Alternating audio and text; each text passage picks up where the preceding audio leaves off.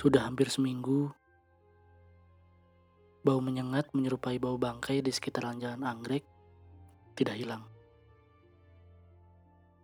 Salah satu warga sudah melaporkannya kepada kepala RT sejak beberapa hari yang lalu. Karena tidak memiliki kecurigaan, warga dan kepala RT tidak terlalu menggubris bau tersebut. Mungkin bangkai tikus atau bangkai kucing yang mati, pikir mereka. Alih-alih bau itu hilang, hari ke hari, bau itu semakin kuat dan mulai membuat warga jalan Anggrek gelisah.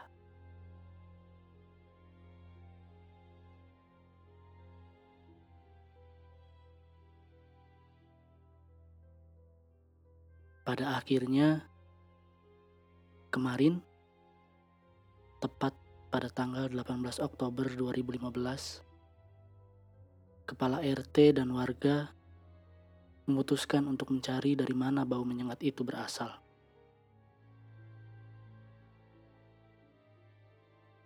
Kepala RT mengumpulkan warga di pelantaran Jalan Anggrek semenjak pagi. Semua warga diinstruksikan agar mengecek rumah masing-masing untuk mencari sumber bau.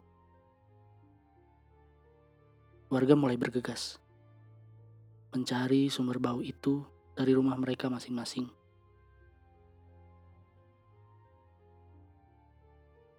Mereka membersihkan dan membuka semua bagian rumah satu persatu.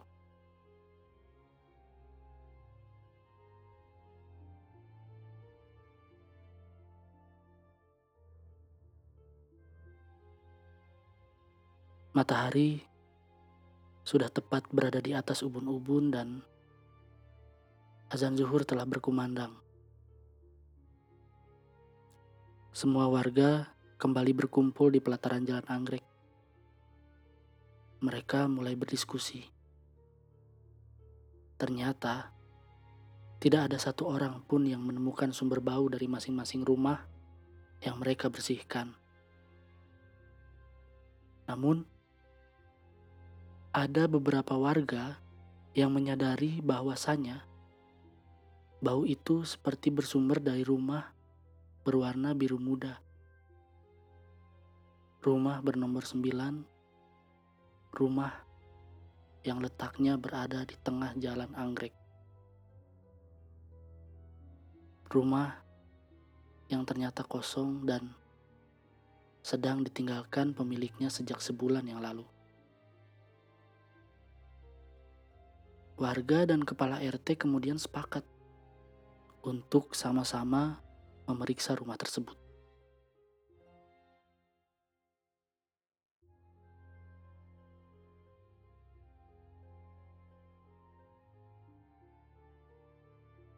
Rumahnya terlihat bersih, meskipun sudah sebulan tidak dihuni. Pagar garasi berwarna putih yang tingginya tidak melebihi pundak orang dewasa terkunci erat oleh rantai dan gembok berwarna hitam. Kursi dan meja bambu masih tampak berada di teras. Sebuah sepeda motor ditutupi oleh terpal berwarna biru, terparkir di pojok depan rumah. Lampu teras menyala dan suara meteran listrik berbunyi. Gorden berwarna ungu terlihat masih terpasang rapih, menutupi semua jendela rumah itu.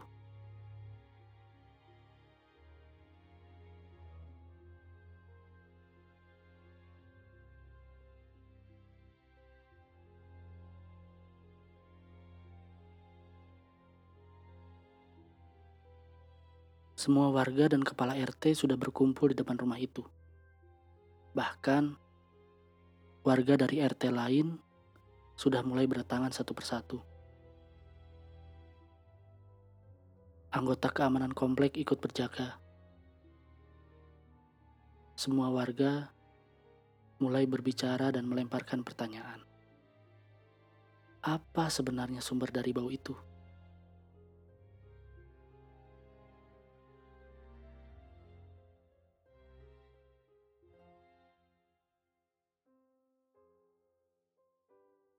sudah tidak diragukan lagi. Bau yang sejak lama mengganggu warga Jalan Anggrek berasal dari rumah itu. Baunya benar-benar menyengat indera penciuman ketika semua warga mulai mendekat dan berkumpul di depan rumah itu.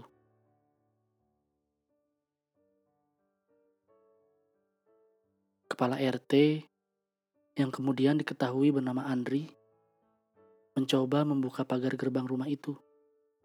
Namun, rantai dan gembok terlilit erat. Ia lalu mengambil inisiatif untuk menghubungi pemilik rumah via sambungan telepon agar sang pemilik rumah bisa datang dan membuka rumahnya. Tetapi, hasilnya nihil. Nomor telepon sang pemilik rumah tidak aktif. Keadaan mulai mencekam. Dan semakin banyak orang berdatangan.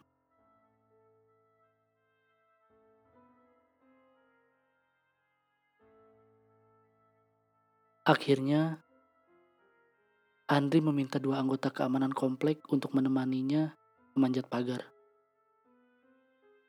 Posisi mereka sekarang tepat berada di depan pintu masuk rumah itu.